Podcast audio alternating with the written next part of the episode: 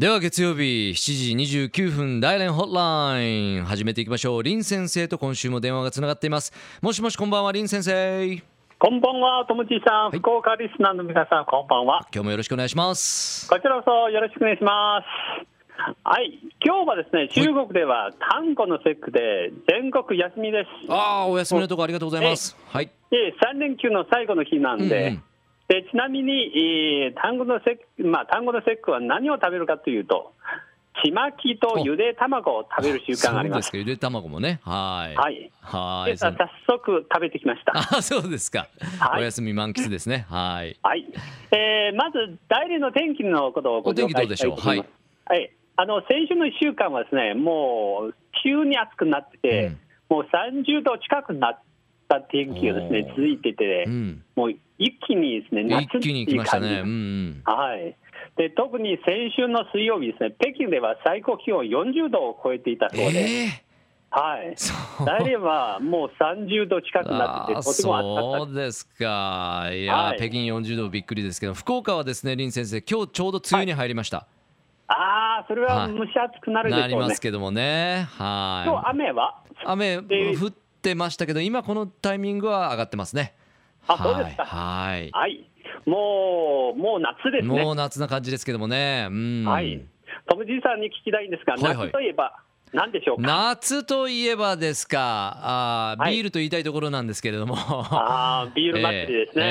ええ。えービール祭り、うん。でもやっぱりですね、祭りだですね。あ夏あ確かに福岡博多山笠もありましてお祭り多いですね。うそうですね、ん。あのまだ時期が早いですが、4年前ですね、えーラブ FM の皆さんと、うん。大堀区公園の、えー花火大会に参加したことがあります。そうですか林先生。お越しいただきましたか。はい。はい、で花見を楽しみながら、屋台やですね、もうコンサートなどもいろいろ楽しませていただきました。あーよかっ。たですね。うん。はい、夏祭り、ま、夏祭りはですね、日本の独特な文化ですが、うん。実は大連では、私は毎年同じような祭り文化をお。楽しめています。そうですか。はい、で先週の土曜日、えー5月31日の午後1時から夜8時まで、お長い。うん。え大連市内の第16中学校のキャンバスで、うんで大連留学生社団おというですねね。えー主催の、えー祭り、うん。えー祭り2014がありました。そうですか。うん。はい、今年は4回目の開催となりますが、うん。もう毎年はですね、このイベントをやってて、もう主に日本を代表する大衆文化である夏祭りをうん。再現しているんですよ。あー。そうですか。うん。はい、でかなりの周りの、あるいは大連市民ですね、うん。もう会場の方にですね、もう来て、それから日本の文化を肌でうん。感じよういいでで毎年は私はほとんど参加していますが、はい大連のうん夏祭りはうん。日本とどういう区別があるのか、はいどんなことをやってるのか、ぜひこの番組にご紹介したいと思います。うんうん。はい、で祭りはですね日本とちょっと違ってて、中学校のキャンバスの中でですね設置してるんうです。ん中学校ね。でなぜ中学校のキャンバスなんか、後ではいはい。あのご説明したいと思います。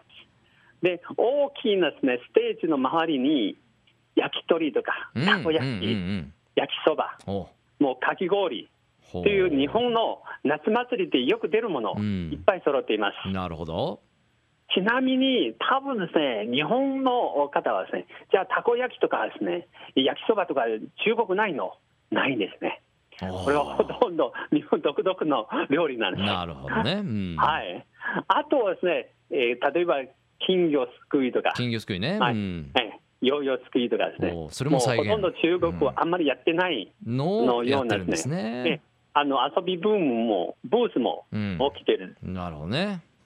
ただ、日本とちょっと違うところは、うん、中国の伝統的な文化も入ってるんうです。ん、はい。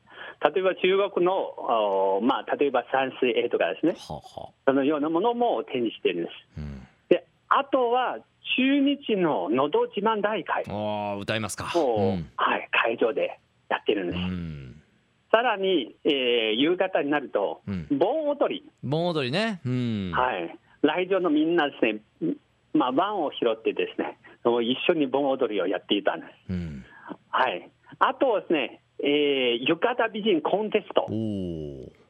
これは私は日本であんまり見たことないですが、そうですか、うん、はい、でみんなですね、浴衣を着て、それで番号、ナフター番号をつけて、うん、それでみんな投票するんですよ。投票制ですね。一番、うん、えあの綺麗な方を選ぶわけですね。うん、でこれはかなり盛り上がっています。でしょうね。うん、はい。で最後にじゃんけんするんです。うん、で最後じゃんけん優勝の人はもう取材者側からですね、もう結構お土産をですね、もらってなるほど、ね、うん、はい。で、こういうようなですね、日本の文化と中国の文化ですね、一緒に楽しめるのは、これは大連の、えー、日本の夏祭り祭りだけということですね。はい。で最初、1回目の時は4年前ですね、はい、実は私は主催者側の日本留学生社団の団長にインタビューしたことあります。そうですか、うんうん。ええ。この留学生社団はですね、主に代理にいる日本人留学生さんが作った社団なんです。うんうん。で毎年、このような大きなイベントをいくつか開催されて、はい、すべて、えー、社団の団員である日本人の留学生さんがですね、自ら企画して開催されるそうです。でこのイベントをですねなぜをやるかって聞いたらですねもうやっぱりこのイベントを通して地元の人々と交流したり交流ね、うん、え日本の文化を中国人に理解してもらって、うん、え双方の理解を促進しまたイメージですね向上を目指しているところなんです。なるほどえさらにこういうような国境を越える心と心の交流をですね一番大事だそうです。ですよね。はい。で会場の方にはですねもう中国人以外には、えー、大連の日本駐在員、うん、日本の方ですね、うん、と多くの日本人留学生さんもいろいろ参加されてて、うんうん、もう、えー、異国ですね、日本以外のところで自分の文化も楽しめるのは、それが一つの目的なんですね。うんうん、はいで結構ですね、出展されているですね、あのー、まあ、店舗ですね、ほとんど大連の日本料理屋さんとか、うん、あるいは大連に進出している日日系企業さんも参加されてて、協力、えー、してもらっているそうです。うん、はい。だから大連のこの祭りは、夏祭りはですね、えー、経済交流の場だけじゃなくて、うん、情報交換の場にもなるし、はい、友好交流の場にもなっていると。いう話がありまし素晴らしい祭りじゃないですか、林先生。はい、うん、で最後ですが、なぜこの中学校のキャンバスの中でそうそうそう、それでしたね。うんはい、で実はこの大連市16中学校は昔から日本語教育は盛んに行っています。熱心なんですね、はい、で現在は日本語を第一外国と第二外国として勉強している学生数はもうすでに300人を超えています。中学で。そうそうですか、はい、うんで学校の中には本当に日本語の雰囲気はすごくですね、見られるし、まあ、漂っているし、もうこのようなイベントはですね最適じゃないかなと思っていますね。はい、でまた、第16中学校のような日本語を改正改正している中学校は代理にはまだ20校ぐらいあるそうです。うん、はい。でこの中学校のほかにはですね日本語教育を設けている高校も、高校もね、学校もかなりあるんで、日本の文化は大連ではですね、本当に多くの人々に掴まれています。ああいいですね、やっぱりそういう祭りとかが開催されるだけあって、はい、そういうこう行為っていうのは感じますね。うそうですね。もう特にこの3週間連続はずっとですねいろいろイベントを紹介したら、うん、その中には全部日本の文化入っているわけですね。そうですか、嬉しいことですね。はい、まあ今後もこういうイベントを通じてまた交流ね、心と心の交流をね続ければいいなと思いますね。はいはい、ね、ありがとうございます、はい、夏といえばのお祭りでね、えー、一つお祭りをご紹介いただきました、林先生でした。ありがとうございました、はい、シェシェ谢谢再见 LoveFM Podcast LoveFM のホームページではポッドキャストを配信中。スマートフォンやオーディオプレイヤーを使えばいつでもどこでも LoveFM が楽しめます。LoveFM.co.jp にアクセスしてくださいね。LoveFM Podcast